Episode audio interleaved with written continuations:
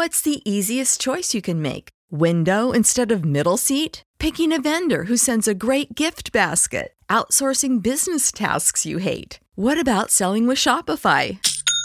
Whether you're selling a little or a lot, Shopify helps you do your thing, however you cha-ching. Shopify is the global commerce platform that helps you sell at every stage of your business. From the launch your online shop stage to the first real life store stage, all the way to the did we just hit a million orders stage. Shopify's there to help you grow. Whether you're selling scented soap or offering outdoor outfits, Shopify helps you sell. Wherever and whatever you're selling, Shopify's got you covered. Sign up for a $1 per month trial period at shopify.com slash try. Go to shopify.com slash try now to grow your business, no matter what stage you're in. Shopify.com slash try.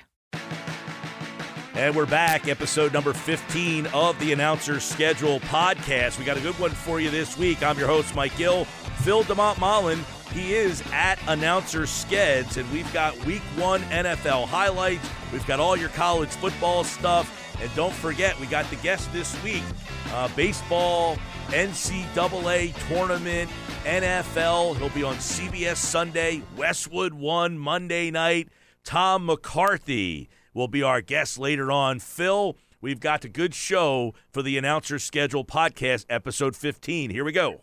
Yeah, can't wait. Tom McCarthy, one of the best in the business, no doubt, from up in your uh, neck of the woods up there in the, the Philadelphia market, and certainly, you know, all sorts of experience on the national side as well. And he's got a busy weekend coming up that we're going to talk to him about also. And then, of course, NFL, college football. I mean, we are in full swing now. We are. So, rate, review, subscribe. You can get us on the Sports Media Watch feed. You can go back and listen to great conversations. Barry Tompkins last week, why he hated the Rocky movies.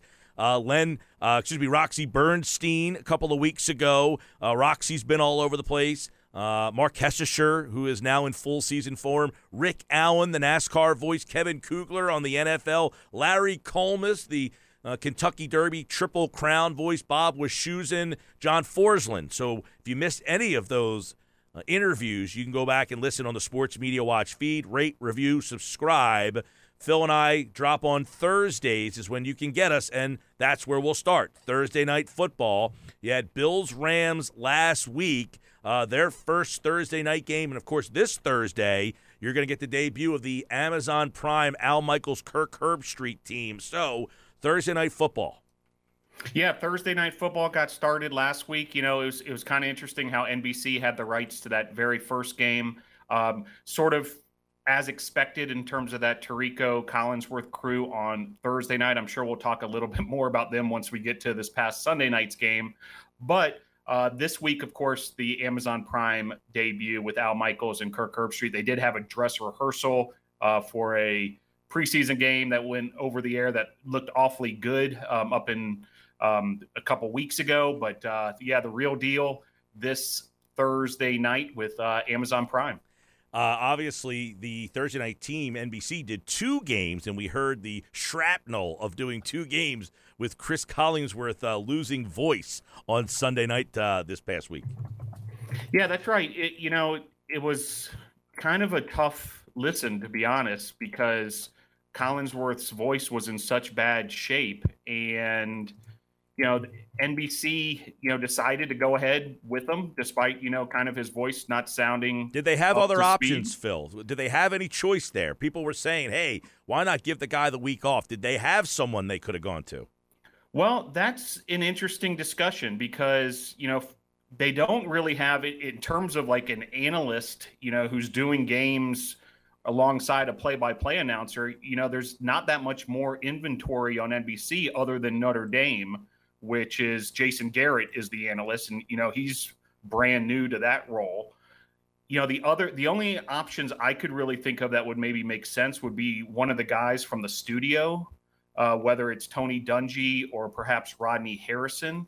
You know, one of them may have made sense. So perhaps that's the the way they could have gone. But all in all, you know, and maybe Collinsworth was part of this decision as well, and maybe Tirico, and you know, just you know, they decided to, to stick with Collinsworth. But, you know, it's a tough decision to make. I would imagine if you're the producer of that show or the executive producer and have to make that call. But the only real options I could, you know, think that would make sense would be either a Dungy or Harrison. Yeah, and um, Tirico did make reference to it. He says, you know, you're playing hurt, man. Uh, he basically did acknowledge that uh, the voice was uh, having a rough night at the office there. So that was uh, your NBC Sunday filled – with fantastic finishes. We had new voices getting big games. So uh, we'll go through some of the uh, exciting finishes there. Joe Davis, the Niners Bears game. You had that in the rain. You had Ian Eagle on the Steelers Bengals. What a finish that was. Kenny Albert had that great Saints Falcons. So, uh, man, a lot of close games, a lot of down to the wire finishes. Where do we want to start? Well, we talked about this last week how probably the single most important factor in a successful broadcast is a close game to the to the absolute finish and that week 1 of Sunday games certainly had them. Uh, probably the the most exciting of all was that that Steelers Bengals game not only, you know, in terms of the excitement of it and going to overtime and all that, but the idea that it was being shown to uh, a big part of the country and you know certainly a, a big matchup not just regionally but nationally uh, with implications. And ian eagle and, and, charles davis and that crew did a fantastic job. Yeah let's take a listen to ian eagle with the game winner from chris boswell. Boswell trying to get it done. Snap placement kick on the way. Boswell that's a winner! Unforgettable season opener there you go. Hits it perfectly. He is just as solid as they come. Unforgettable season opener. That's a winner with Ian Eagle. Good call, Ian Eagle, uh, CBS.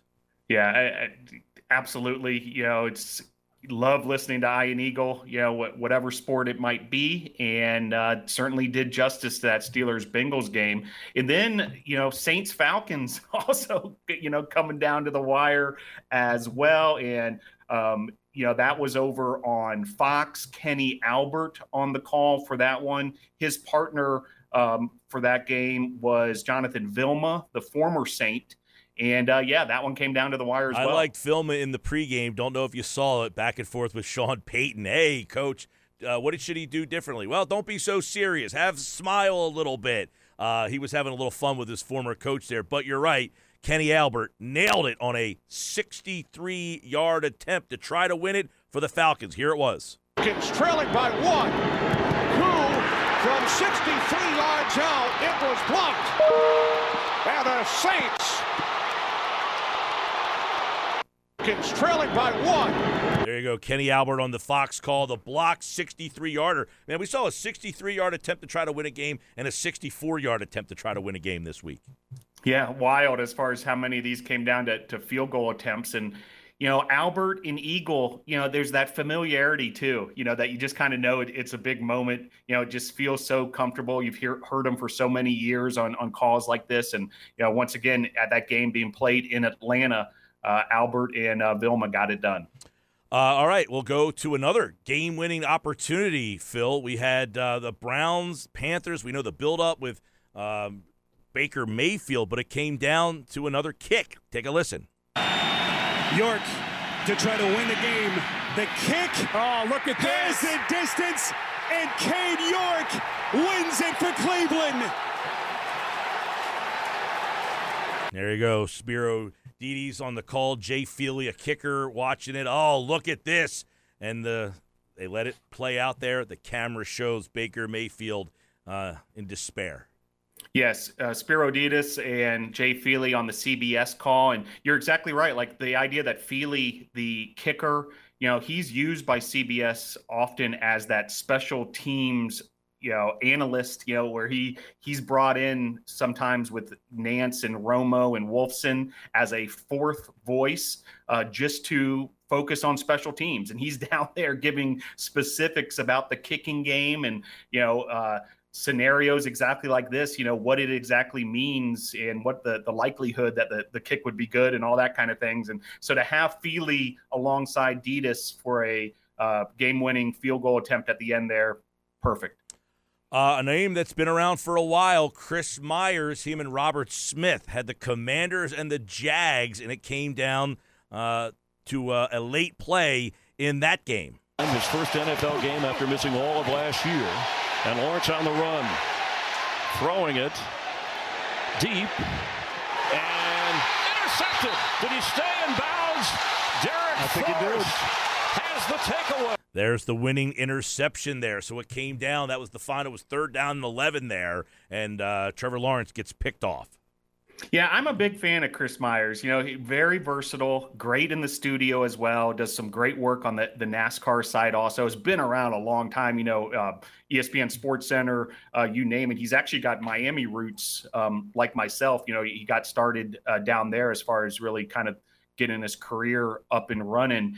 And uh, yeah, you know, Jags, Commanders, these these finishes just go on and on. And, you know, Robert Smith alongside Chris Myers, uh, Jennifer Hale was the reporter for that one. All right. Uh, and then our friend Kevin Kugler, if you missed our conversation with him, you can go back through the Sports Media Watch feed and get the Kevin Kugler conversation. He had the call along with Mark Sanchez as the Giants go for two. Shovel. Barkley breaks a tackle, dives in for two. Giants take the lead 21-20 with 106 to play in the fourth. I mean, they had that thing dead to rights in the backfield. I thought, no way. There's the uh, call right there. Kugler and Sanchez, and you hear Sanchez, wow, basically in all that, hey, the culture seems to be changing in New York. They go to w- try to win the game, and they do.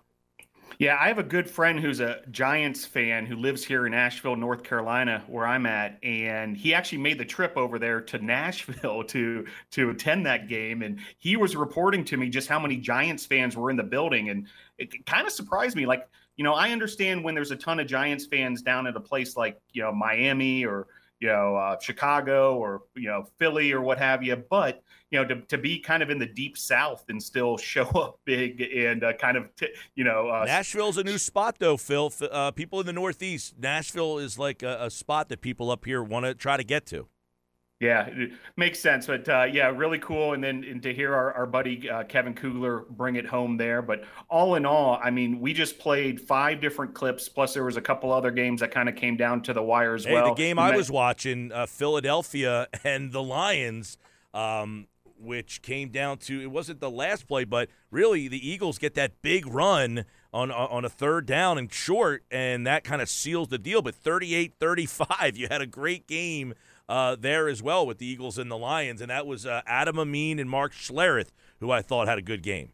Yeah, that's right. So, you know, just these fantastic finishes. For those who are old enough may remember Alcoa Fantastic Finishes, which was like a, a little segment that they would play during the NFL broadcast on Sunday, kind of a look back at, you know, I like either you know a week ago or that kind of thing where there was just this incredible finish and it was sponsored by alcoa and you know kind of this you know big little segment. But you know what a start to the nfl the league and the broadcast partners have to be happy as far as all that excitement on sunday. Okay and the broadcast partners uh, had to be happy with monday night football. It had the big game feel. It felt different. I gotta be honest last year i was generally a manning cast guy.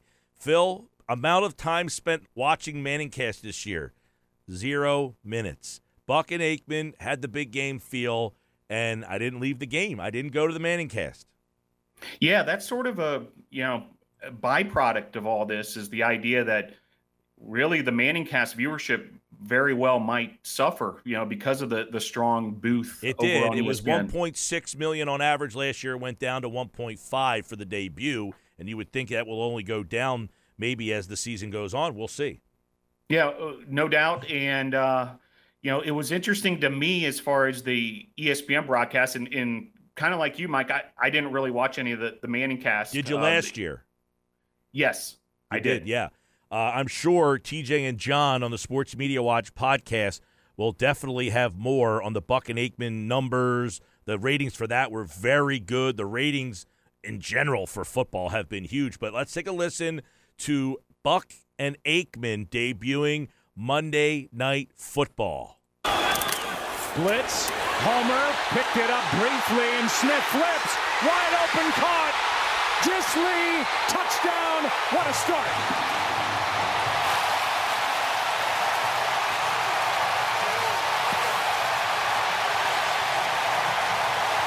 Excellent call. You know, uh, a lot of it very fragmented. The pauses, the short, quick, boom. Then he lets it play out. Joe Buck had a good opening night.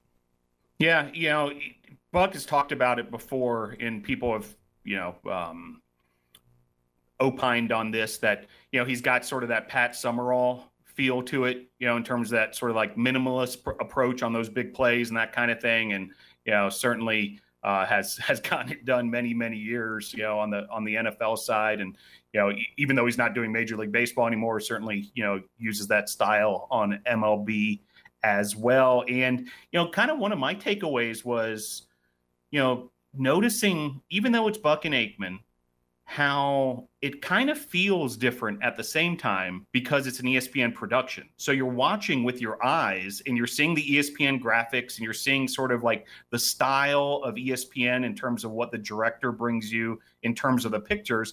Yet there's Buck and Aikman, you know, um, calling the game. And although it was certainly familiar and I thought it was a successful broadcast all in all, it did have a totally different feel for it. It didn't feel like what Buck and Aikman have felt like over the years. No. It did have a different look, feel, and just you know yeah. overall approach. Well, you know, the, whether you're a fan or not of the ESPN graphics package, very cartoonish with the the the, the, the character running, and he's uh, they had that episode there. There was a moment in the game.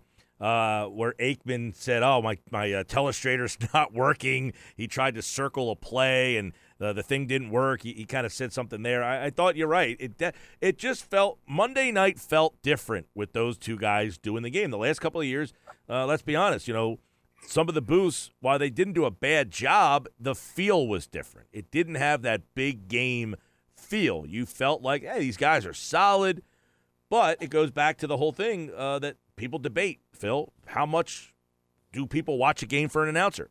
Eh, I think that's still unknown. Oh, in this case, it, it might be proving that argument that in fact people do tune in for the announcers because as we we started with as far as taking viewers away from the Manning cast and that kind of thing, what you know, time will tell exactly once all the numbers shake out. Now, it's also worth noting ESPN's getting better games than they have the last few years in terms of the actual matchup. So it's always worth kind of considering that as well. But Monday Night Football is such a proud franchise, you know, in terms of the brand name, and it's just been so um, synonymous with the NFL over the years. And you know, admittedly, you know, they've struggled with you know getting it right these last uh, few years as far as the the booth and you know exactly who they want up there and being the face of Monday Night Football. And uh, certainly, I think this is as good a shot as they've got, you know, in terms of uh, turning around that franchise and making it a big deal on Monday nights once again. All right, announcer schedule podcast. Let's rip through week two. Starts Thursday night with the Amazon Prime. Of course, you've got Amazon. Al Michaels, Kirk Herbstreit, Kaylee Hartung, and then the radio crew, Ian Eagle, Tony Boselli. That kicks us off. And then we got the week two Sunday slate. So right back into it this week. Yeah, certainly all eyes will be on Amazon Prime uh, Thursday kickoff. It will be interesting. You know, we've been talking about this all summer. You know, now that it's actually a regular season game with, you know, a lot of high stakes and that kind of thing, are there going to be some people who are having trouble finding it and, you know, adjusting to the whole streaming world and all that? We know they've uh, worked out some deals in terms of making sure the bars and restaurants are able to you know, uh, loop it in in that kind of thing. So, you know, hopefully that'll work out well. But, you know, it's worth kind of keeping an eye on that side of things as well. But certainly from a announcer standpoint, I think they're in very capable hands. Of course, uh, we watched that preseason game a couple weeks ago in Michaels and Herbstreit despite never working together, sounded like uh, they had been doing it for years already. And Kaylee Hartung, even though she spent a couple years on the news side and away from sports, uh, familiar territory for her. You know, when, when she left uh, ESPN, uh, she was one of the top sideline reporters on the college football side, and you know, it seems like she's going to handle this with ease on the on the NFL side. So, you know, it'll be really interesting. Chargers and Chiefs, you know, and uh, looking forward to that broadcast, and then a, a full slate of day, games come Sunday, of course. Absolutely. By the way, a friend of mine uh, texted me the other night, had no clue that the game was only on Amazon, that he had to have Prime. So people, uh, get ready. You're going to be surprised if you're listening. I would imagine most people listening to our podcast, if you enjoy this genre, you are well aware. But there are people out there, uh, at least I hope you're well aware, right? If you're listening to our podcast announcer schedules, here we go. Sunday, why don't you break it down for us, Phil? Because we got uh, a lot. CBS Radio, ESPN Radio, Compass Radio, Sports USA. They all call games on radio. Plus, you have all, of course, the local markets. But uh, you got CBS, Fox, and the radio broadcasts. Yeah, another big slate of games, uh, no doubt about it. And um, I'm actually going to be working one of these games. I'm looking forward to it. I'm, I'm heading up to, to Pittsburgh to, to help out ESPN Radio with the Patriots Steelers game. I'll be working with Chris Carlin and Sal Paolantonio uh, is the the analyst. So really looking forward to that. The the TV crew for this one, same crew that did the Steelers uh, Bengals game to get things started. So they'll they'll have back to back Steelers games. Ian Eagle, Charles Davis, and Evan Washburn on the the CBS call. Um, and then yeah, you know just to run through kind of the play by players. Dolphins, Ravens, Kevin Harlan on the call, uh, Jets, Browns, um, Spero Dedes, uh, Colts, Jaguars. Our guests later in the show, Tom McCarthy will be on the call with Tiki Barber. Bucks, Saints. Uh, that's the Kevin Burkhardt, Greg Olsen crew. So that number one Fox crew is going to be on a one o'clock game this time. Buccaneers at Saints. Uh, Panthers, Giants. That'll be that Joe Davis crew uh, who was up in Chicago last week. Commanders and Lions. That's the Kenny Albert crew. Uh, Seahawks, Niners. Now we're getting into the four o'clock games. Uh, that'll be Adam Amin. So they make um, you know a trip out west, Amin and Schlereth, and then Falcons, Rams. Our buddy Kevin Kugler and Mark Sanchez, and then the CBS four o'clock game, uh, w- the primary game as far as most of the country: Bengals, Cowboys, Nance and Romo, and then also on CBS Cardinals Raiders with Greg Gumbel, who was a guest on the Sports Media Watch feed not too long ago, and also Texans Broncos Andrew Catalon on that call, ESPN radio for that Texans Broncos game. Uh, George Sedano, who we've talked about a bit on the show, uh, getting um, an NFL assignment there. Uh, he'll be working with Mike Mayock for that one on the radio side. So those are your Sunday day games, and then you know right back at it with Sunday night football, Bears Packers uh, that evening, Tirico and Collinsworth. By the way, Sal Paolantonio every Friday on my show at 3 o'clock. So make sure you tell Sal Mike Gill says hello. And if he uh, gives you any problems, Phil, you let me know if he's a diva or not in that booth. But he'll be on my show uh, 3 o'clock every Friday. We call it Sal Pal Fridays. So there's uh, our worlds connecting there. All right. Uh, by the way, on radio, Chris Carlin, Paolantonio. Compass has Chris Carrino and Brian Baldinger on the Dolphins Ravens. That's on Compass. Uh, the Sports USA is Larry Kahn and James White for Buccaneers Saints. Then you got Sports USA of the four o'clock game. John Ahlers and Hank Bauer still calling games. Uh, that's Seahawks and 49ers. Compass Media also is the rights holder for uh, Cowboys games, and that's Kevin Ray and Danny White. Uh, that will be Bengals Cowboys on Compass. And then, as you mentioned, Sedano and Mike Mayock is on ESPN Radio. How about that? Yeah, that that should be an interesting um, pairing, no doubt. And you know, Mayock, you know, with a lot of experience, no doubt about it. I've heard Mayock, I think, do Westwood One in the past.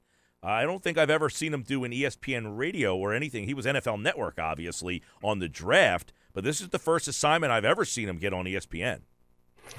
Yeah, I, would have to really look back on, on the archives on my side to see if he's ever done that before, but uh, not to my knowledge. Uh, one more just to mention on the radio side Bears Packers on Sunday night. That'll be Ryan Radtke, play by play, and Mike Golic Sr. Uh, as the analyst for on that Westwood One call on Sunday night. Okay, and uh, then on Monday we've got a double header, and uh, our guest Tom McCarthy will be on the radio side for Westwood One with Ross Tucker, a Philly area guy. And that, of course, will be uh, a kind of new Monday night football pairing for ESPN on the TV side.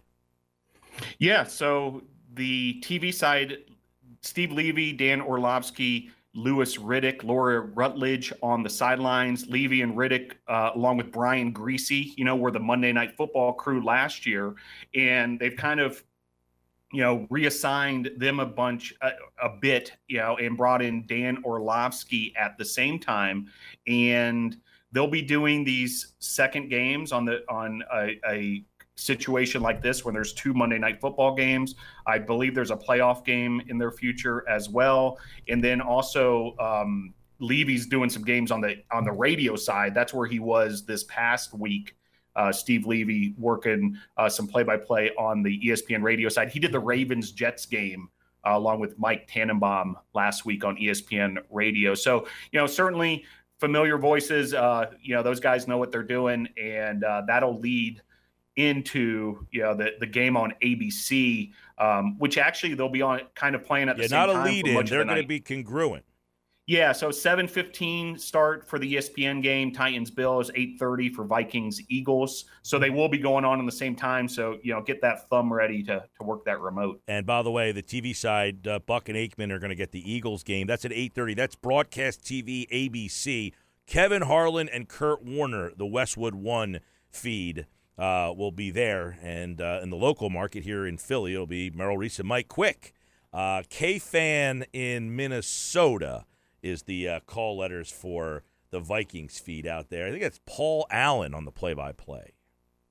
Interesting. Hey, by the way, Mike, there was a question that came up from a listener um, about a week or so ago, and you know, since you you know work at an affiliate of a lot of these national uh, sports syndicates who bring us um, the the action on uh, these play-by-play uh, games for the NFL and college football and MLB and so forth. And the question was this: when ESPN Radio has two games going on at the same time, you know, and there was a situation on um, a recent night where you know there was an MLB game and there was also a football game at the same time. Yeah.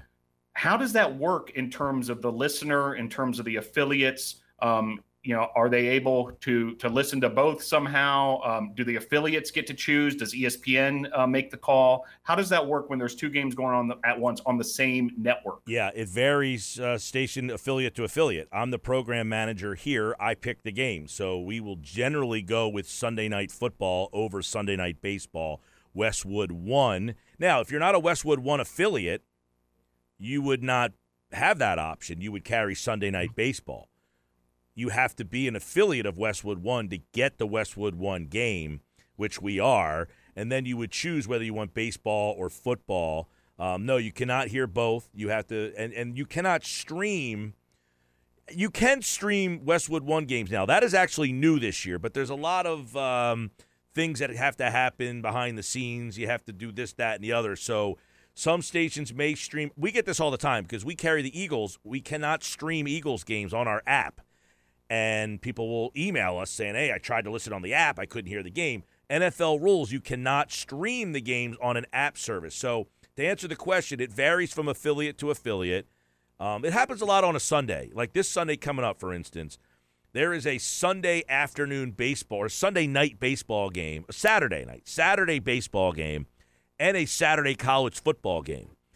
The affiliate can choose which feed they want, and then you set your receiver to that feed, and they will send you the football game.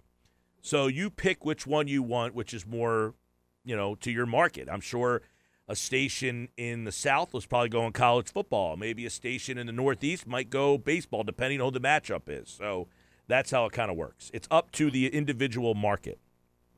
Yeah, and uh, if I remember right, it was a case where you know that where the question came up most recently. If you remember during Labor Day uh, weekend, there was a Monday night college football game.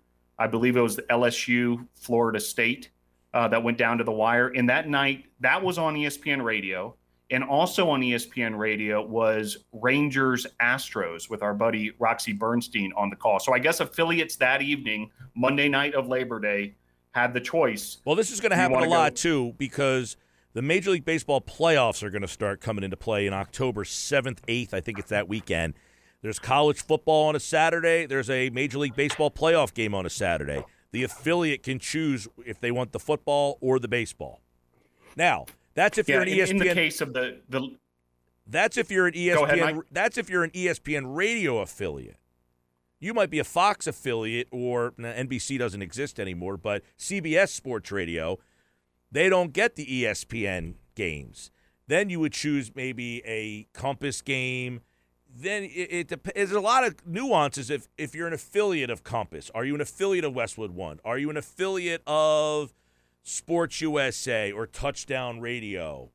We are an affiliate of all of them, so we can choose whichever game we want that serves our market the best. But if you're an ESPN Radio affiliate, you get those ESPN games. You can choose an ESPN game, at football, baseball, or hey, you know what? I like the Westwood One game better. I'm going to play that. One more note just on the ESPN radio side from the from the listener's perspective. You can toggle back and forth and listen to whichever game you want on the ESPN app. And it's actually a really, you know, very functional on in the E terms of the- ESPN app, not the stations, not the local stations app. Correct. So on the ESPN app, you know, there's a um, listen live function, and it actually gives you the choice of which game you want to listen to. So that's, you know, that's a nice service to the listeners as far as you know what ESPN Radio is doing there. But you know, it's it's a compelling question and, and probably interesting decision making from people like yourself as far as you know these situations. Yeah, now Phil, you can see me. The listeners can't, but I have a schedule, and it's all written in different color pens, and you can see, you know, each day my choices of what I'm going to carry, what games I have to choose from, and you know, I kind of go down the list. All right, uh, I've got, you know, coming up in November, for instance, I get really crazy. Look at that, you know, because we carry the Sixers and the Flyers, and we have college football. And, you know, if you are an affiliate of a team, we are an affiliate of the Eagles. So the Eagles trump everything. They get first right. Um, and then, you know, Monday night, Thursday night, Sunday night football is generally up there. On a Saturday, we could choose from ESPN's college game, Compass's college game, Westwood One's college game, Touchdown Radio's college game. We used to be a Rutgers affiliate, so they would be in the mix as well. And you got to kind of the baseball playoffs come into play. The Sixers and the Flyers start to get their schedule off the ground. So yeah, it is a puzzle piece of picking which game goes on the radio. Yeah, th- th- that's really interesting. Appreciate you kind of pulling back the curtain there in terms of what goes on with the, the radio affiliates. And Well, uh, interestingly yeah. enough, Phil, the the Phillies haven't made the playoffs in like ten years. If they make the playoffs, we have the ESPN radio baseball rights for playoffs. They would be entering the mix as well. So, like a Phillies playoff game might be on a Saturday afternoon or a Saturday evening up against a college football game. We would take the baseball feed instead of the football feed. But if the Phillies aren't in the game, we would probably go football over baseball depending on the matchup. makes sense. There you Yep. go. All right. So, yeah, just a little day in the life of uh, the program director picking games. It's actually kind of fun. We sit on a Tuesday and go through the matchups and who is more in our market uh, going to be interested in those particular games. So let's talk college football. Wild results, quality games. We had the big noon with record ratings. Over 10 million people saw Gus Johnson on a great game. Yeah, Alabama at Texas. I mean, we knew this was going to be a big deal when game day on ESPN and the you know big noon kickoff uh, pregame show were both going to be on site, and you know all eyes on on Texas, Alabama. Gus Johnson and Joel Klatt on the call. You know, uh, familiar voices there for for a big game, and this game was a lot closer than a lot of people uh, expected, and came down to the wire. Uh, but you know, a, a big number, of course, ratings wise, and a lot of attention on that Alabama Texas game. But another example of Gus Johnson and Joel Klatt just getting a, a, a great assignment there, you know, in terms of the big game, but probably just as important going down to the wire. Yeah, Joel Klatt, very underrated because you know he's not a huge name that people don't really remember uh, his you know playing days, so he doesn't jump off the page. But I thought he had uh, one of the g- great uh, comments of the weekend on that play that everybody saw. Uh, I guess it happened. Uh, Texas was sacking Bryce Young in the end zone and just a terrible call by the officials there. And Klatt didn't hold back, which, you know, sometimes you don't see, right, on, on these broadcasts all that much. Um, and he basically said, just, you know, the, the targeting call is horrible, the roughing the passer is horrible. I like the fact that a lot of times they won't make the call like that. He called him right out.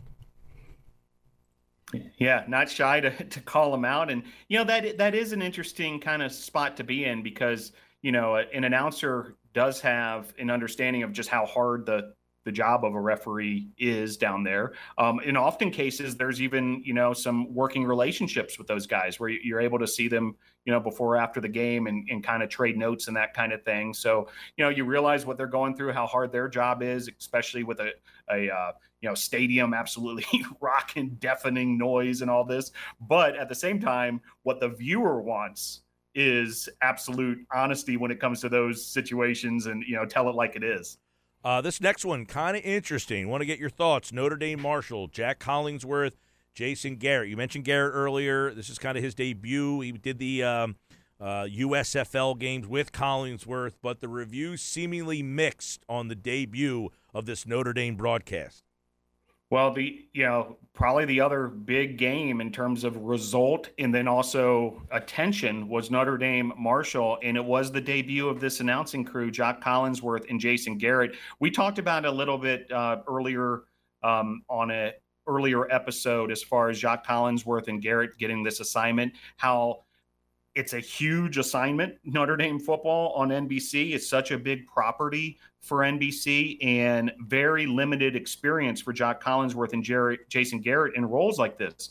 Um, they worked together during the USFL this past spring, uh, so they were able to get some reps there. But hey, it was the USFL, you know. That, so how many people are, are really watching or, or, scrutinizing those broadcasts? Prior to that, uh, the only play-by-play experience I could really find on a national level for Jac Collinsworth was Atlantic 10 basketball on NBC Sports Network.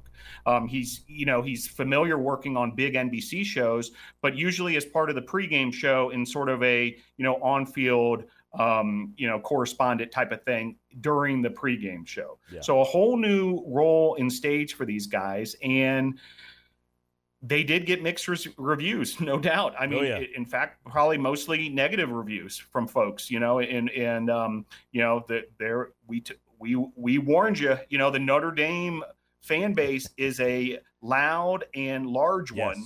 And if um, you just you know, they put probably Jac Collinsworth's name into your Twitter search, you will see what we're talking about. The the reviews uh, seem a lot of it was energy. Hey, can you give me some more energy? Uh, you appreciate Mike Tirico listening to this broadcast, and you know, yeah, it seemed that people look, and it's change, and they did one game, let them grow together, but the, the reviews were not glowing for week one. Well, yeah, so they they I'm sure are going back to the drawing board in some ways, and and, and realizing you know that that they've got to continue to grow as a as a booth. You know, the other thing worth mentioning, you know, people either love or hate Notre Dame, right? like there was just as many people probably starting to tune into that game, even though it's you know NBC Notre Dame package, rooting against Notre Dame and excited to see this upset and you know um, wanting Notre Dame to to fail and all these things. You know, hey, I, I have Miami Hurricanes roots that go back to the Catholics versus convicts days. I mean, they, I mean, they're talking about hating a team in college football, and there's probably it's one of those you love them or hate them type of thing. And so you've got to bring energy when there's an upset as well. Yeah. You know, it's it's not about, you know, you you you, otherwise you're going to open yourself up to hey this is too and Notre Dame biased of a broadcast while it's a it's a national show so you know it, worth looking closely at that performance no doubt and uh, we'll see if they're able to improve um, but you know you feel like there's you know sort of uh, hot seat type effect already happening there all right we had an upset there we had an upset here Bryce takes it falls to the ground and Appalachian State has done it again. They come to College Station and they take down the number six team in the country. What a dominant performance by the Mountaineers. So much heart, so much passion. All right, uh, there we go. Anish Shroff and Brock Osweiler. A little bit more excitement on the call in that upset. Yeah, so two weeks in a row, the Anish Shroff Brock Osweiler team has gotten a fantastic finish, a, a, great game. They called that North Carolina State East Carolina game, if you remember, back in, in week one. So two weeks in a row, they get a fantastic game. And this one, wow, App State going into Texas A&M and upsetting the Aggies, going into a huge SEC program. Tiny little App State hmm. from the Sun Belt. I mean, what an upset! And they've done Anish this before. they beat Michigan 07. Yeah, you know they they've got a knack for these kind of things. They are and uh, game days going there this week because of it. Absolutely. So game days going to App State certainly a, a, first time for that. That's up in my part of the country up here, Boone, North Carolina. I'll tell you what, they should be able to provide some incredible visuals of that campus and that stadium. It is one of the most beautiful campuses in the country, uh, nestled up here at, at a higher elevation in the the western North Carolina mountains, and you know they should be bringing some beautiful sights and scenes. You know, the one thing that's really interesting though, you know, college game day going to App State, and by the way, like it's already an impossible ticket. You know, the the Troy at App State game, three thirty on Saturday. Um, the town is absolutely exploding. It's not that big of a town to begin with. Like the the place really isn't built for huge, huge crowds. You know, it's this little mountain city and you know suddenly you know college game days coming and you know the, the whole world is, is focused on little boone north carolina. But the troy at app state game at 3.30 p.m kind of interesting here. And you know i i'd love to you know get an opinion from from john lewis on this um, if it's ever happened before. But college game day will be there. However the game is going to be aired on espn plus. So the act the game that college game day is leading up to will not be on linear television. And that might be unprecedented. I'm not sure. I know College Game Day's been at a couple of FBS or FCS sites, and they've also done a couple like Ivy League uh, games and that kind of thing. I think they, but I'm not a, sure uh... whether those games ended up on you know um, one of the ESPN networks or not. But kind of interesting that, and part of it is you know some of this stuff is determined beforehand and you know all the, the you know the network slots were already spoken for 330 you know there's games on every game on every network imaginable. Um, and then this one gets placed on espn plus. But a big opportunity for the announcers who got assigned to this david jackson and avery hall you know that certainly you know there'll be people tuning in to espn plus. And i would imagine on the espn linear networks they might do some live cut-ins and that kind of thing um, you know, to complement, you know, the big buildup on college game day. Yeah, they've. Uh, I think they've done an HBCU um, uh, college game day as well uh, in the past. But yeah, th- last week, by the way, they did game day and Big Noon were both at the same location. Uh, I wonder how where they had them situated and who had the bigger uh, crowd of fans behind them. Yeah, I, am not sure. I, you know, I, I was curious about as well. And maybe, maybe a listener was able to observe that. I wasn't able to really tune into too much of that that pregame on this past Saturday. But yeah, you know that that's just a testament of how big that Alabama Texas matchup is. I mean, right. both shows are going there. Let's go, Sean McDonough. Hit me up. Dillon field goal range. Hooker throws end zone touchdown. Cedric Tillman. Watch Hendon Hooker. He doesn't have anything right away. But instead of going outside, he just climbs up in the pocket, and then he sees his big receiver bodied up and gives him a chance to make a play. Cedric Tillman. All right, Sean McDonough, Todd Blackledge, his partner there. Uh, they had a moment where the mics were on. They didn't know it. They didn't say anything uh, crazy, crazy, but uh, they did get caught with that. Blackledge with the great breakdown there. And McDonough, you know, one of the criticisms of McDonough doing the football, you know, he had the, the cracking of the voice sometimes. Uh, NFL wasn't really the big feel for NFL, but I like McDonough on the college game. Yeah, I think McDonough and Blackledge are, are top notch on the on the college game as well. And you know, another one of just those familiar uh, voices. You know, plus Blackledge very familiar on the the analyst side, where you just kind of feel like it, it's a big game and it matters and that kind of thing. And you know, this was a, a bit of a thriller. Tennessee, Pittsburgh. And, that was uh, overtime, uh, by the way. That play. Yeah, so Tennessee taking the 34-27 win in overtime at Pitt. So um, you know, Tennessee, that's been a suffering fan base there. So uh, some hope uh, over there in Knoxville, 2 0 start to the season. Okay, let's go to a maybe less familiar play by player, but here you go. Eric Collins, Northwestern, Duke. Two point conversion. On third and one, they run it. Oh! He dropped the ball! He dropped the ball! Did he cross the end line first? No! It is Duke football! Brandon Scott saves the day. Hall was so close to crossing the end line, but he lost it. Is a fumble recovered by. Uh, that's Eric Collins describing a run up the middle. The ball comes out. And uh, there you talk about the voice. He kind of lost it there a little bit. Uh, a lot of emotion from Eric Collins. Now, Eric Collins is very familiar in my world because he's the one of the announcers I work with on talent stats, and I actually was working with him on this game, you know, this past weekend, Duke Northwestern, and it turned out to be a, a great game. Um, you know, Duke going into Northwestern, Northwestern, you know, had that big win if you remember over Nebraska and Ireland, and now Duke off to a two and zero start, and there were some wild plays. That one included. Eric Collins has been around a long time. You know, he he has done a bunch of college football, uh, college hoops over the years. Uh, he's the voice of the Charlotte Hornets and uh, brings a, a, a really cool approach to those broadcasts alongside Dell Curry, Stephen Curry's father.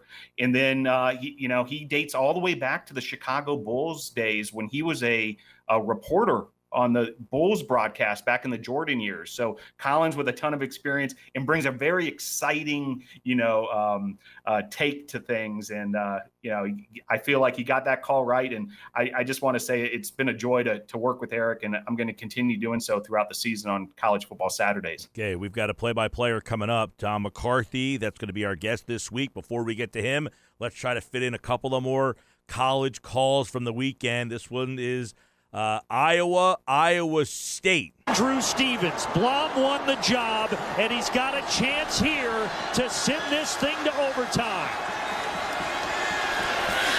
Through the raindrops. He missed it. It's no good, and Iowa State is going to win it. And I like the description there through the raindrops, painting the picture to let you know the elements could have played a factor in the loss. Yeah, nicely done there by uh, one of the pros in the business, Brandon Gaudin, and you know Iowa, Iowa State. You know the, these low scoring affairs, even creating some excitement. Uh, Washington State, Wisconsin. Uh, you heard Brandon there. This is Jason uh, Benetti who gets the call on this one. Another uh, Brock Huard, by the way, is uh, another. This is a good team. I'm starting to like these guys as they uh, get the call on the what is this a Fox game?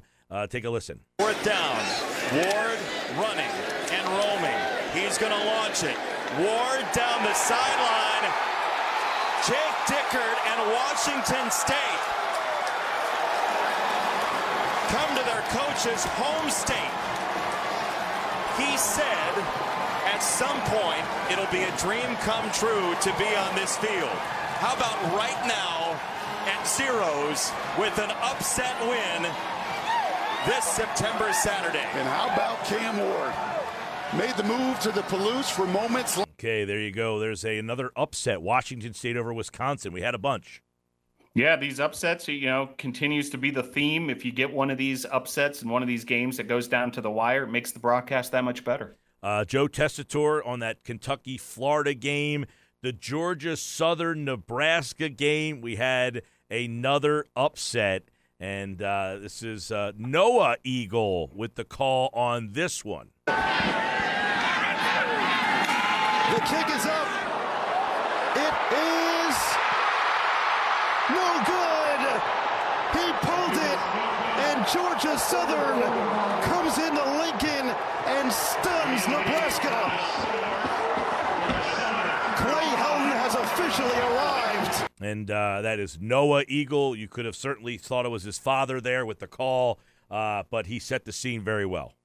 Yeah, Noah Eagle uh, bringing it home on that one. 45 42, Georgia Southern over Nebraska. Another one of these Sun Belt uh, upsets. What a day for that conference. And, you know, results uh, ultimately in uh, head coach Scott Frost uh, losing his job at Nebraska, but you know, just wild whether it was uh, Georgia Southern, whether it was App State, whether it was Marshall. Uh, these upsets that the Sun Belt teams pulled off, and if you got assigned to one of these games, it was a blessing. All right. Uh, well, that leads us in. That's a good segue. That was Noah Eagle, Ian Eagle, and we're going to bring in our announcer schedule podcast guest this week. Uh, he is Tom McCarthy. His son, Pat McCarthy, actually had the call on the radio in Philadelphia uh, for the Phillies because Tom, a very versatile broadcaster, uh, he had NFL duty. So we'll bring in Tom McCarthy. Uh, he is the voice of the Philadelphia Phillies, Westwood One Radio, CBS Sports, the NCAA tournament.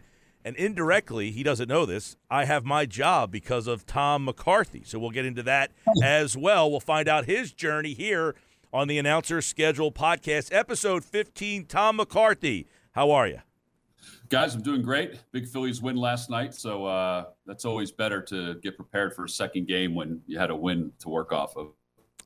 Tom is in uh, your hometown there, Phil, Miami, uh, Phillies Marlins. So, Tom, take us a little bit through um, you know, I just mentioned all the things you're doing.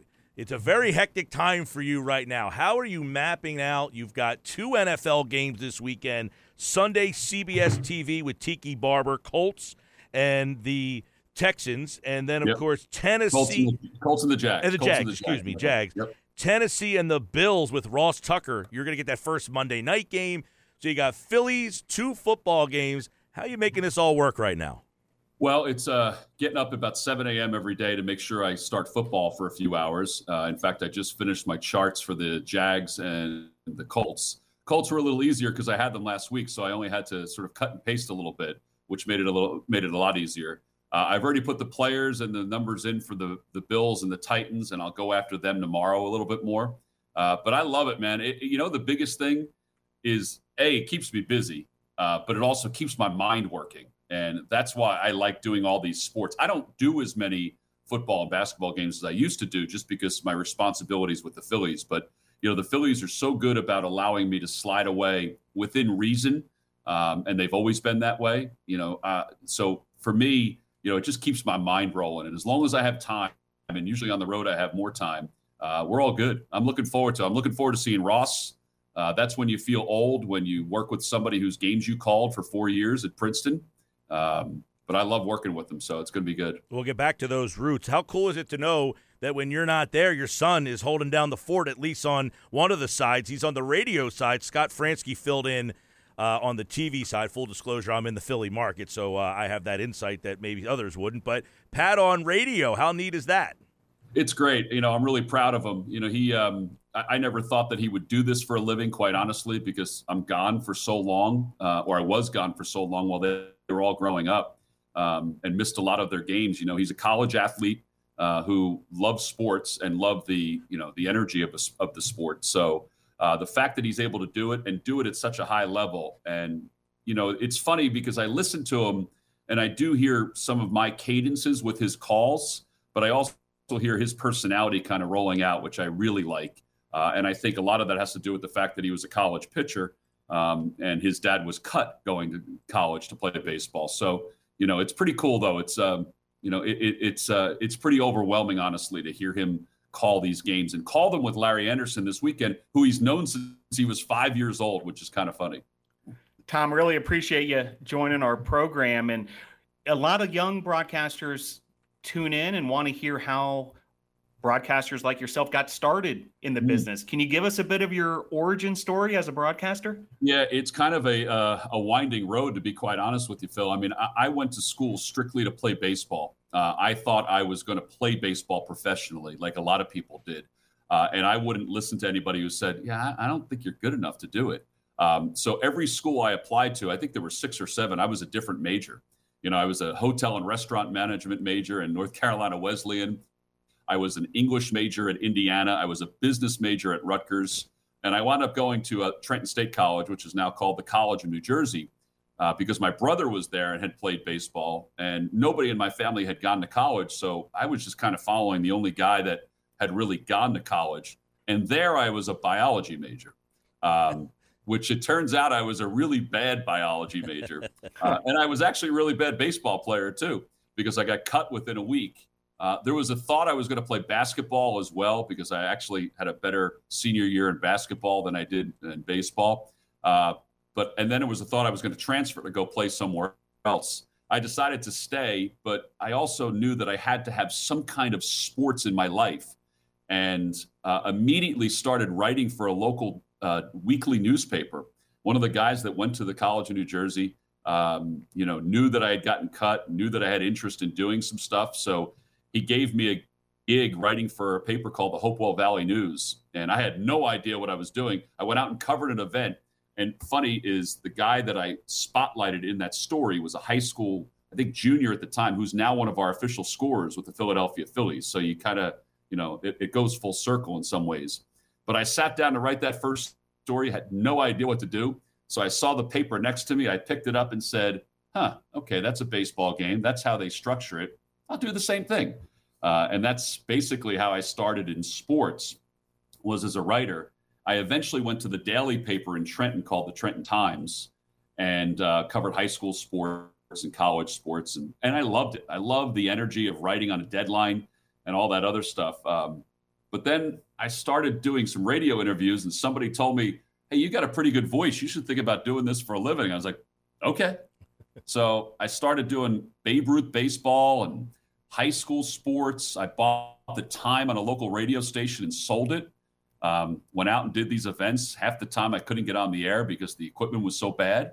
Uh, but when I did get on the air, I thought, wow, this is an incredible natural high of being a broadcaster. So one thing kind of led to another, and I would cover a game for the paper, and then I would broadcast the game as well. So I would make, I can't remember what it was per hour, but I, I made pretty good money as a writer at the time. But then I'd get like 50 bucks to broadcast the game. So I would I would kind of I'd probably make like $150 for each event that I did, and uh, it was great. But I never thought I would be at this level, quite frankly. I mean, I, you know, I was enjoying what I was doing, but it was uh, there was no path ahead of me to, to figure out how to do it uh, until the Trenton Thunder came uh, to the capital of New Jersey in 1994, and I was fortunately hired to be their first PR guy uh, and broadcaster.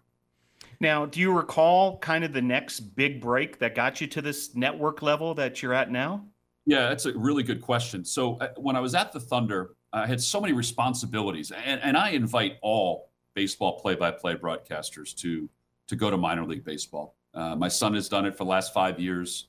You know, I have another son who's a minor league ball player who's thinking about doing it if he retires, and, and I think it's the best way to get an education on how to a uh, understand what people's responsibilities are in this business because there's more than just you as a broadcaster. There's the advertising sales, there's the guys that pull the tarp, that take care of the field, the concession workers, all that stuff.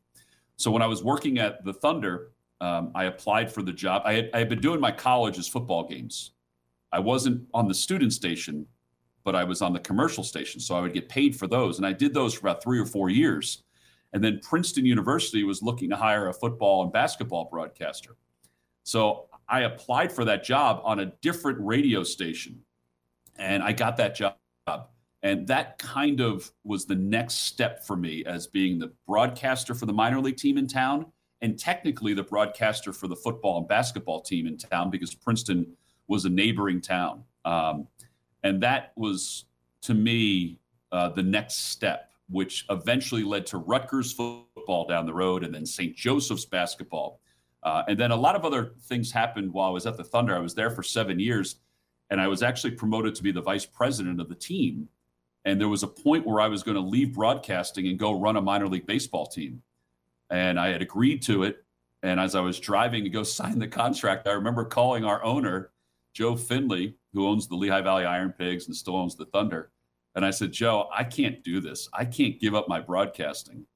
And he said, Well, good, because we don't want you to. We just know that you'd be a good manager of people. So that's why we wanted you to run this organization. I called my wife, and my two boys were born at the time. And I said, Hun, I just can't do this. And she goes, well, I don't care what you do, but make sure you bring milk home uh, because the boys don't have any milk and I can't get out to the store to get it. well, you know, it's funny, Tom, because we have a very similar type of path, although you ended up with the Phillies and here I am. So things have uh, changed somewhere. I got hurt went to the broadcasting booth, did play by play for West Virginia. I called their games for three years and done various play by play, but did writing, called games while I was writing for the newspaper. Yeah. And, you know, I, I started to do talk radio, and there was a station in Trenton, 920 ESPN. I believe you were there and had was, uh, left. Yep. I interviewed for that position. We went back and forth. The guy who was in Atlantic City ended up getting that job, and now here I am in his spot when he left to go there. So you leaving opened up this seat for me, That's good. and here I am now. Um, the talk show element was that something that you've done, and a lot of people have done it, but it's a big difference between being a talk show host every day and Yeah. then doing play by play. Yeah. So, uh, so as I was going through the process of being a, a front office administrator, and I turned down the job to run the minor league team, somebody from uh, Comcast at the time, CN8, John Anderson, who was one of my directors, uh, great guy, and helped me an awful lot in my life. He said to me, he said, people don't know if you're an administrator or if you're a broadcaster. And I said, well, what's that got to do with it? He's, you know, I had applied for a bunch of jobs. I had gotten down to the final rung for a couple major league jobs and a couple of NBA jobs as well. And uh, he said, well, you got to decide what you want to do. So I decided to leave the Thunder as their assistant general manager, not take the president's job or general manager's job of another team. And I took on the responsibilities of being the afternoon host for the brand new ESPN station in Trenton that was considered the ESPN affiliate of Philadelphia. I had no idea what I was doing, but I loved it. And it made me a better play by play broadcaster because the pace of being interactive with callers and interviews just made me better.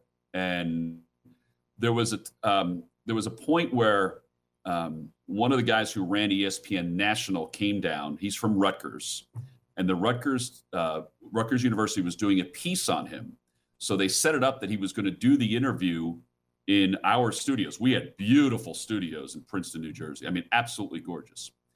So they needed B roll while he was sitting there. They needed B roll, and it was like 10 o'clock in the morning, and they asked me to open my show, which wasn't until three o'clock. So they said, Can you do that? I said, Yeah, sure, I could do it. So I just came up with an opening in like a matter of seconds. Well, that led to me getting a job with ESPN National as a fill in guy for weekend shows and the Dan Le Batard show. Uh, and it was really cool. I mean, I, I loved going up to Bristol. I loved doing all that stuff. I would do some of it from my basement. Um, and while I was doing that radio show, the Phillies were looking for somebody to broadcast, do their pre and post game show. And it was 2000, September of 2000. And I had still been doing the, doing the Thunder play by play with Andy Freed, who's now with the Tampa Bay Rays. Um, and I was up for an Emmy for TV. Our whole crew was. Uh, Sean Spurrier was our producer, who now works for CBS, and you know Scott Bradley was my partner. John Anderson was my our director. But I had to fill in at the Phillies because the guys, Harry Kalas, Scott Graham, were going to the Emmy Awards because they were up for the same award. Their, the Phillies broadcast was. So I'm doing the fill in, and I felt like it was going really well. Uh, it was like my third time, fourth time doing it. And my boss comes in during the post game show, Rory McNeil, and he's standing there over me with his arms crossed like this. And I'm like, oh man, what did I do? And he said, why didn't you tell me that you had the Emmys tonight? I said, well, because I wanted to do this. And he said, you won. and I was like, what? wow. Our crew won. Anyway, I they had heard my radio show. Scott Graham, who had been a friend of mine, who was a friend of mine, who was ascending up to do play by play, was giving up the responsibilities of the pre and post game show. So they were looking for somebody that had that game that had radio show responsibilities, also had play by play responsibilities. And that's how I got hired by the Phillies for the first time and started in 2001 just doing the pre and post game show. I would do the road games from my basement. I built the studio in my basement, which then would allow me to do the stuff for um, ESPN National. And that is where I left minor league baseball for good. And, you know, didn't do any play by play for the first couple years. I knew that. I was 32 years old, but I knew that there would be an opportunity to do it. So I was doing Rutgers football at the time, Princeton basketball, uh, and it was great. It was great. What a journey, Tom. And back to the play by play side and, you know, what you have going on this season. We mentioned, you know, you've got a CBS game Colts Mm-hmm. Jaguars on Sunday, and then you're headed to the radio side, national radio side with Westwood One on Monday night.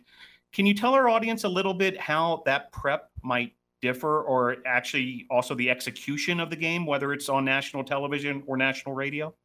Yeah, so the prep is pretty much the same. The only thing that's different is that I have meetings with the teams for TV, which is a great outlet to get information, to tell stories. I don't have that same stuff with radio, uh, but there's plenty of information out there. My charts are exactly the same, though. My preparation's exactly the same. You know, my charts are, uh, it's the only thing I still write out are my football charts because I, I can't remember anything without writing all this stuff out. So those are the charts that I build uh, those are the same ones I've been doing since I started at CBS 12 years ago uh, and doing Princeton football and Rutgers football. So that's the same. Uh, but I sort of carve out hours each day for a specific game that I'm doing. Uh, and that seems to make it a little easier. Now, I'm driving back and forth to Buffalo. So, what I would normally be able to do on a plane, I can't really do, but it's making it easier for me to be then back to do the Phillies game on Tuesday, uh, which is obviously the priority, is making sure I'm back for that game on Tuesday. And then do you have to kind of reset in your mind like hey, this is a radio game Yeah. on Monday night and let me let me uh, the delivery ac- actually has to be different of course. Yeah, Phil, it's got to be more descriptive, um, and, and it does take time. You know, I haven't done much radio in, since the NCAA tournament. Actually, I haven't done any radio since the NCAA tournament. Um, but with every sport, it takes time. It takes a few moments for your mind to sort of cycle into the pace of doing a radio game uh, compared to a TV game. But I love it. Um, again, I think all of this stuff that we do, and and I don't do as like I said as much as I used to. Uh, it makes me better. It just makes me a better broadcaster. It makes me a better partner. It makes me a better uh, person understanding all of these jobs that people have to make a living and how I rely on them so much. And um, that to me is the exhilarating part of this as well. Tom, I think one of the interesting things about what you're doing is, you know, you've done games on CBS television, Westwood One radio, the NCAA tournament. I think you've called some games for Fox baseball. How the Yep. different every the producers approach those games differently and how that kind of changes your approach to getting ready for a game. You know, it's a good question, Mike, because I have I've had a different producer um, for most of the games that I do for spurts. So the last couple years, Deb Bulak has been my producer for the NFL, and we uh, we have a really good synergy going. Prior to that, it was Sellers Shy, who is also the lead producer for golf for CBS, and I love working with Sellers. Um, so you kind of get used to their tendencies. For basketball, I pretty much have a different producer every single game I do. A lot of young people, uh, and I love that because that's invigorating to me as a 54 year old broadcaster. Is that these young folks have so many different ideas, and as long as I'm open minded about it, and I am really open minded about it, uh, it's embracing for me to have that. Um, for baseball, I have the best producer, honestly, that I've ever had in anything that I've done in Jeff Halleckman. And, you know, he he loves the Phillies, loves the Eagles, and loves everything about Philadelphia. So every time we have a game, I always tell people that every game is a totally different story. And that's because he makes it a totally different story. So um, I kind of feed off them. They'll tell you that they feed off me, but I really feel like it's the same thing with my partners. I feed off their strengths uh, just as I feed off the producer's strengths. Tom, I'd love to reflect back a little bit to week 18 of this past NFL season, where suddenly you were in the situation Panthers, Buccaneers working with, you know, the game that was being shown to the, you know, primary part of the country, working with Tony Romo, filling in for Jim Nantz, Tracy Wolfson on the sideline. Can you tell us the manifestation of all that? Um, you know, from your perspective, what it was like getting that call, and then logistically how you had to handle it. Well, it, it was awesome. You know, Jim Rikhoff is the main producer for CBS's A Game, and Jim was my producer for a year uh, in the NFL while he was getting himself reacclimated to leading a telecast. So he and I were like clockwork. I mean, he's, you know, I look at him as a brother to me. Um, so that was easy, you know. So I I had been the primary fill-in for anybody who came down with COVID over a few years um, with CBS, but I hadn't filled in for anybody. Everybody was we, we were knock on wood healthy, which was great. Um, so it just so happened that Jim contracted COVID and they needed somebody to slide in. I was off that week, and um, you know they asked if I would do it. And actually, I shouldn't say that. I was supposed to do basketball that week, and I, I was on two different games for basketball because they didn't know um, if I think it was Brad Nessler whether he could travel or not. So I was preparing for two basketball games on Monday and Tuesday for Saturday and Sunday. And then all of a sudden on Wednesday, they called and said, Hey, change of plans. You're going to go to Tampa. I said, Oh, really? For what? And they said, For Buccaneers and Panthers. And I'm sitting there in my mind, I was like, That's the A game. Um, but, you know, CBS has been really good to me. They, they've given me a lot of responsibility. And I really like that. I like that that opportunity, and, and, I loved working with Tony and Tracy. I mean, Tracy's really unbelievably prepared. She's fantastic at her job, uh, and Tony, he's just like a big kid. I mean, he um, he's got such a great energy about him that he makes the hype of a game a big game. It doesn't matter what it is. Tom, uh, we'll let you go here in a couple more real quick because you have such a great story. You have so many different partners. Kruk, mm. very fun. Uh, ben, uh, you brought in Ruben this year. You've had Schmidt in in, in games. Uh, how do you, you know changing your partners so often? Is that a challenge? You know, it's not, Mike, only because I, I mean, I you know, even when Sarge and Wheels were on, they were they were together for the game, but they were totally different. So you had to adjust even in the game about how to do it. I've always had different partners. Um, my biggest thing is, you know, particularly on TV, it's not about me on TV. It's really about them. And for me, to bring out the best of them, the best I can. That's the key. You know, on radio, I think it's more about the play-by-play guy, uh, but on TV, it's more about who the analyst is. And, and I like the different guys. I really do. You know, I, I know that I have to set guys up differently. You know, um, Ben knows an awful lot about this game. Uh, and sometimes I have to engage him a little bit more than I have to engage. Well, I definitely don't have to engage Kruk.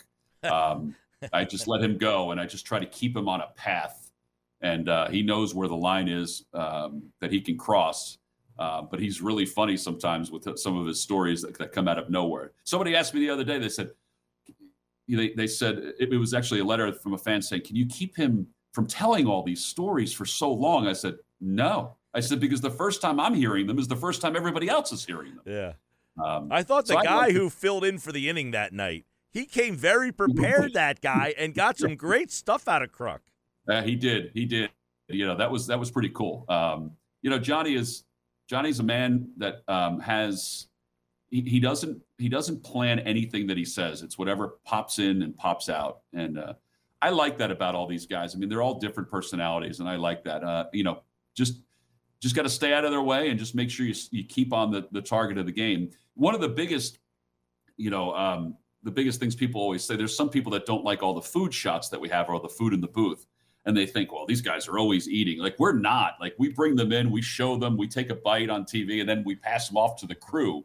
Um, you know that that's the kind of stuff that you know we just kind of ride with. We don't even know half the stuff that's going on until it actually happens. When the doorbell rings in the booth, we're like, oh, who's this? Most of the time, it's the Fanatics. So that's what we're thinking, or Bull, um, Greg Luzinski. But you know, we never know what's going on.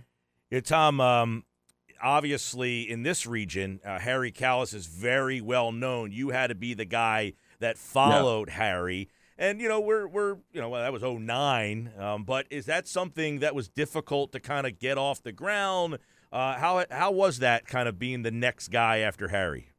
You know, Mike, I think the biggest thing was I was a radio guy coming to TV, and for the first couple of years, I was doing radio on television. I'll go back and listen now, and I'll be like, man, you talked a lot. I mean, people think I talk a lot now. I don't compared to other teams and their broadcasts, but everybody's perception is different. That was the biggest thing. I mean, I came back to replace Harry whenever he was going to retire, but we thought it was 10 years down the road. And unfortunately, in 09, the worst day of any of our lives as broadcasters, but more so for his family, was when he passed away in DC. Um, Gary Matthews told me one time he pulled me aside, and Garrett and Sarge and I are really good friends, but and we joke a lot, but this was a really serious conversation. He looked at me and he said, "You know, somebody had to take over for Willie Mays at one point, but they weren't Willie Mays. They were just the next guy." He said, "You don't have to be Willie Mays." You know, he said, "Just be yourself," and that's what Harry always used to tell me. Harry knew I was coming back for this role, and he welcomed me with open arms and you know, he laid a lot of the groundwork for some of the things that I'm doing now. He would leave most weekends in September to do Notre Dame football. Um, he wouldn't do the NFL on radio until after the season was over most times, but he would go to NFL films a couple times a week and miss games to do voiceovers. You know, he was irreplaceable on so many levels.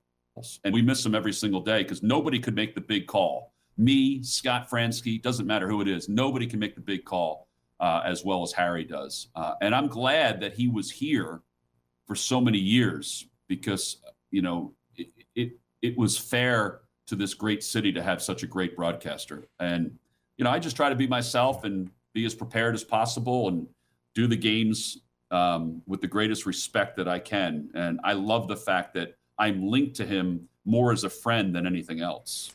Well, uh, Philadelphia is known for it. Tom uh, McCarthy is the voice of the Philadelphia Phillies, Westwood One, CBS Sports. If you're in the car or you're watching TV, you've heard Tom's voice doing something. We get to hear him hear it. Now, Phillies could be a playoff team. I know that mm-hmm. uh, the TV won't do them, but these late season games, what's going to happen then? Is Tom McCarthy going to be on the Phillies late season broadcast, or are we going to have you on football? Well, so this is my last game this weekend uh, before uh, the end of the season, uh, and that's kind of an agreement that I have with the Phillies, and CBS is awesome about it. So I had a, I had a week four game scheduled for CBS, um, and my boss at CBS, he and I communicate, you know, right up front about all of it. Uh, so I've stepped away from that game, and uh, Beth Mowins is going to fill in for, who's going to do the game because Beth does games too for CBS. She and I kind of share a lot of the duties uh, for the back end games it's why I'm the on the number seven crew is because I have sort of the I don't want to say the freedom because that's probably the wrong way of saying it, but I have the latitude if we are in a race to be able to say, "Hey guys, I got to stay with the Phillies," and they totally understand that, which is great. All right, uh, Tom McCarthy, versatile, the voice of the Phillies, NCAA. We can't wait for that. We'll hear his voice yep. there. Uh, excuse me, uh, NFL. Uh, Monday Night Football this week, you'll have that first game with Ross Tucker, and on the radio, Westwood One. CBS, it'll be Indy and the Jags with Tiki Barber. Tom hmm. McCarthy, mm. we thank you for being a part of the announcer schedule uh, podcast.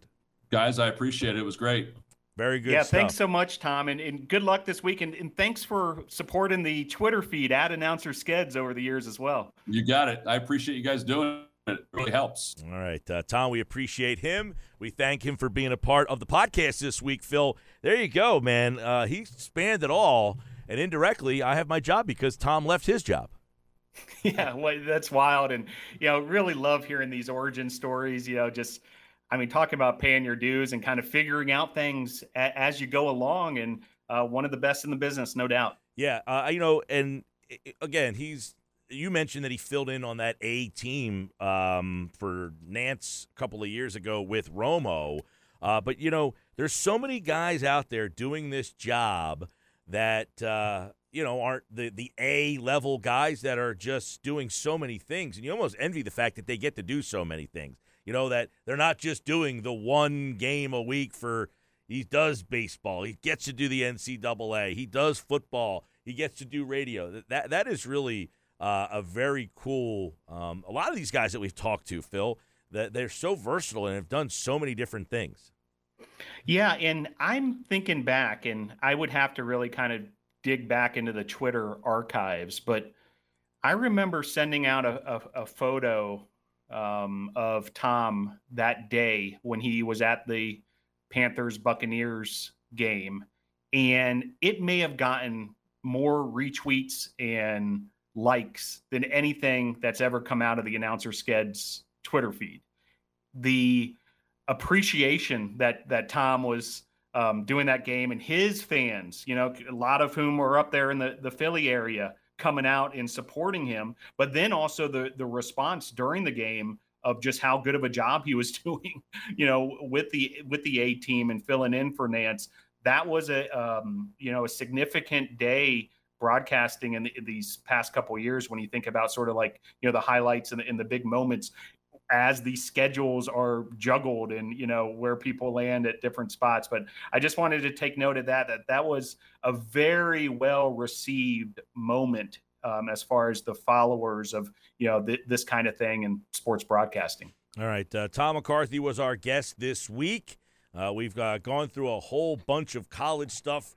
Uh, so let's get back quickly into what's on tap for this week, week three of college football, uh, which starts on Friday night. We drop on Thursdays on the Sports Media Watch feed. Rate, review, subscribe, like us, uh, share, ask questions, leave reviews. If you enjoyed the conversation with Tom McCarthy, that all helps out. Let's go to Friday night with the college football and quickly give the rundown for uh, the Friday, uh, Saturday slates. Yeah, we're in full swing, of course, with college football. Um, Thursday, pretty much, you know, taking the night off in terms of FBS, clearing things out for that Amazon Prime game on the NFL side. Florida State Louisville is the big ESPN game on Friday night. Roy Philpott uh, will handle play by play duties there. And then Air Force at Wyoming over on CBS Sports Network. Rich Waltz and Aaron Taylor. So, chance to get kind of your college football weekend started on Friday night there. Over on Saturday, of course, uh, you mentioned the uh, college game day will be at App State. That kind of kicks uh, the the day off for the college game day at Appalachian State. But the games all start. We actually have an 11 a.m.er. Yeah, you know, you don't have this too often. And for those uh, college football junkies, you might as well tune in to ACC Network at 11 a.m. There's a Virginia Tech game as they host Wofford. Uh, Wes Durham, uh, real uh, veteran presence there, handling play-by-play duties for that game. Uh, he's also the voice of the Falcons on radio, so always an interesting weekend for him. You know, making it from a college game on Saturday over to Atlanta, but this should be pretty easy travel considering the game's an 11 a.m. start, and then all sorts of action at noon. You know, the noon window is actually my personal favorite. If you're you know, able to settle in for college football. You know, there's just action happening on every network imaginable. Uh, just a couple of high, highlights: uh, UConn, Michigan on ABC with uh, Wischusen on the call, our buddy Bob Wischusen, and then Oklahoma, Nebraska is the big noon uh, game over on Fox. Gus Johnson and Joel Klatt. Georgia, South Carolina's got that McDonough and Blackledge crew over on ESPN, and then there's games on down the dial. You know, um, whether it be CBS Sports Network, Big Ten Network, SEC Network, FS1, ESPNU, uh, all sorts of action. And then as the day rolls on, you know, a couple other of the big games, the big matchups, Penn State Auburn. 3:30 p.m. over on CBS. Nessler and Danielson. Uh, Ole Miss Georgia Tech is the big ABC game at 3:30. That's with uh, Dave Pasch, and then BYU Oregon uh, gets the 3:30 p.m. Uh, Fox uh, slot. So all sorts of action, and then it culminates in prime time. And it's kind of interesting. The the Fowler Herbstreit Rowe crew is will be on ESPN as opposed to ABC uh, this Saturday. The ABC game at 7:30 is Michigan State Washington. That's Mark Jones RG3, who we've talked about. You know, kind of you know some some early impact from him, and then Miami at A and M. Uh, Texas A&M trying to bounce back from that upset defeat to App State. Uh, Fowler, Herbstreit, Rowe uh, on the call on the ESPN call of that one. So 10 p.m. If you if you're if you haven't had enough already, you know we're heading into hours 13, 14, 15 of you know college football Saturday, San Diego State, Utah. Uh, Dave Fleming on the call for that one over on um, ESPN two. So all sorts of action on Saturday what else do you expect? College football is here. Yep, and uh, plenty of uh, games that you can kind of pick from uh, through various networks. Let's get the latest from Major League Baseball uh, because, as we just talked to Tom McCarthy, the baseball season down the stretch they come.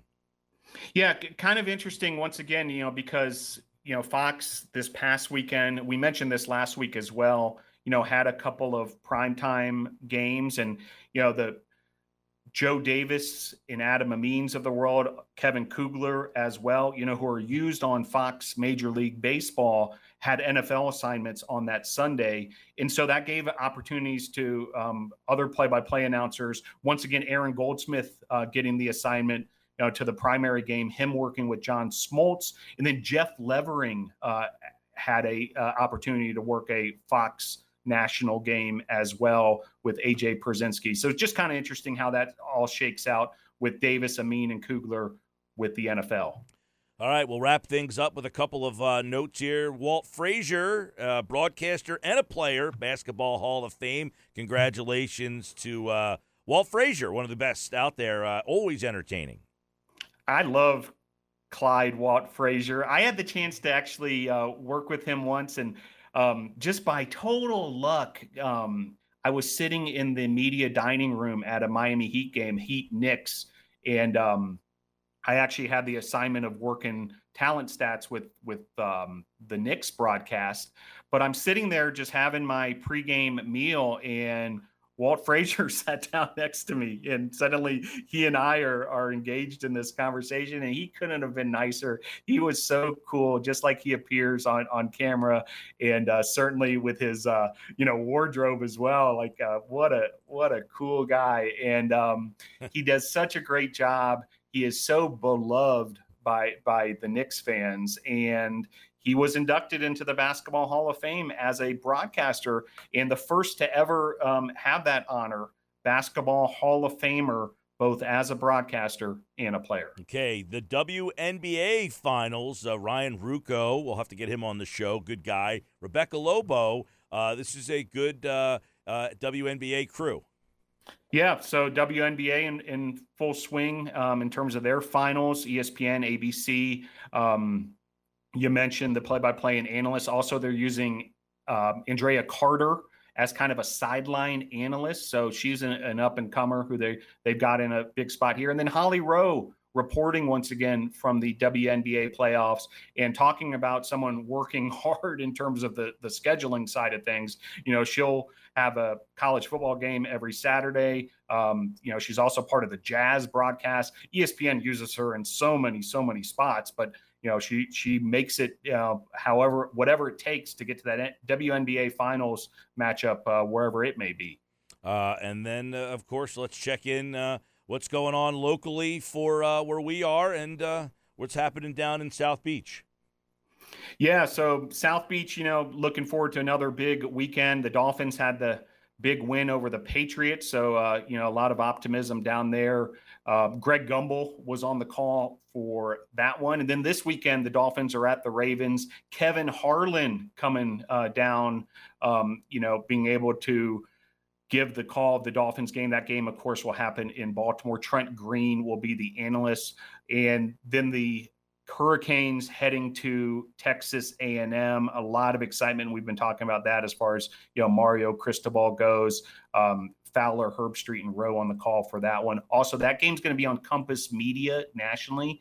Greg Daniels and Steve Beuerlein on the call for that one, Canes and Aggies. And, you know, I want to give a shout out to that Miami Hurricane Radio Network as well. Joe Zagacki, with the retirement of Gene Deckerhoff from Florida State and the retirement of Mick Hubert from the University of Florida as the voices of those two programs. Joe Zagacki, the dean of you know Florida college football play-by-players, and uh, he's back for another year along with Don Bailey Jr. in the booth. So they do a great job as well. So you know, football season full swing. You know.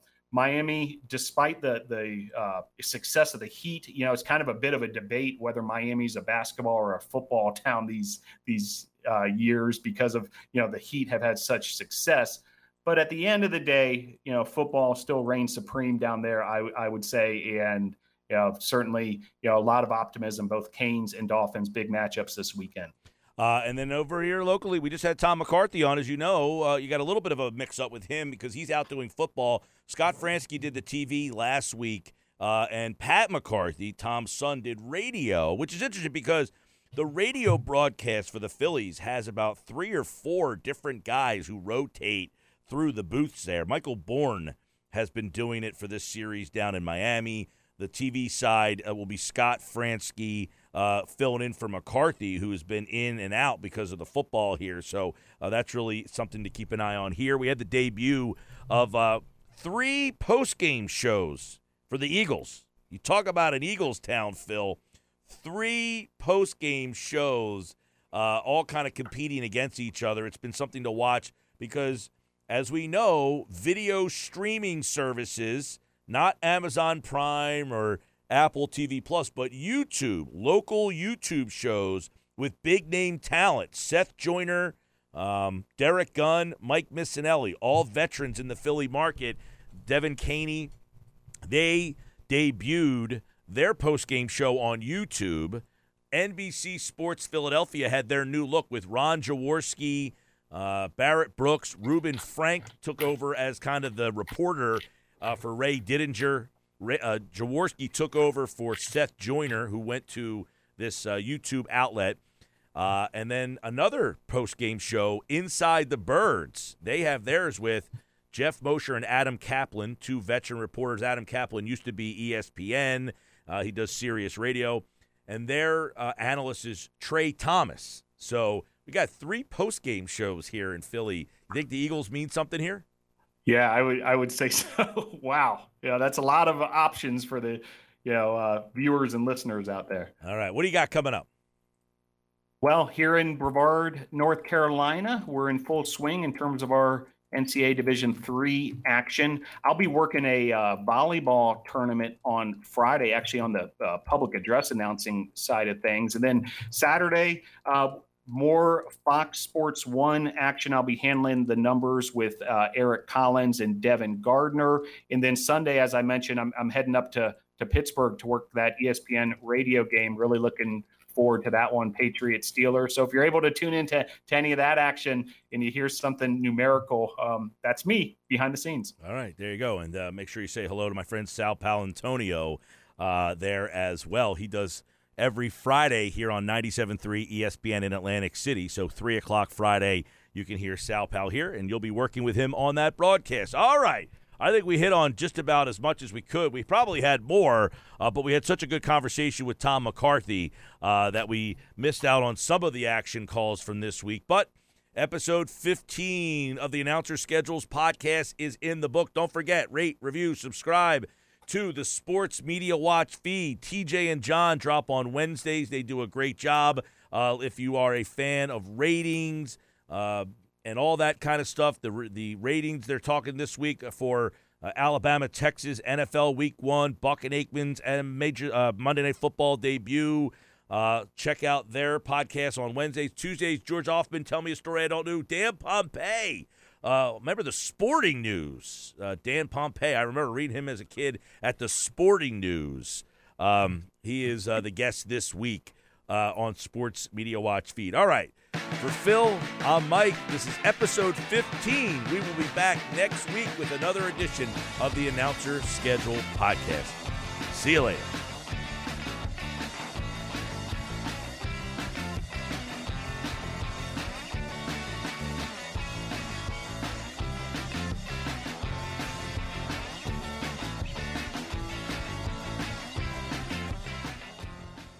Save big money when you start your next project today at Menards. Convert your current recessed lighting with energy saving LED downlights from Feit Electric. They're bright and install easily in just minutes. They also go from regular lighting to nightlight mode with just a simple flip of a switch. Save big on all Fight lighting products now at Menards. Shop our lighting options today in store and on Menards.com.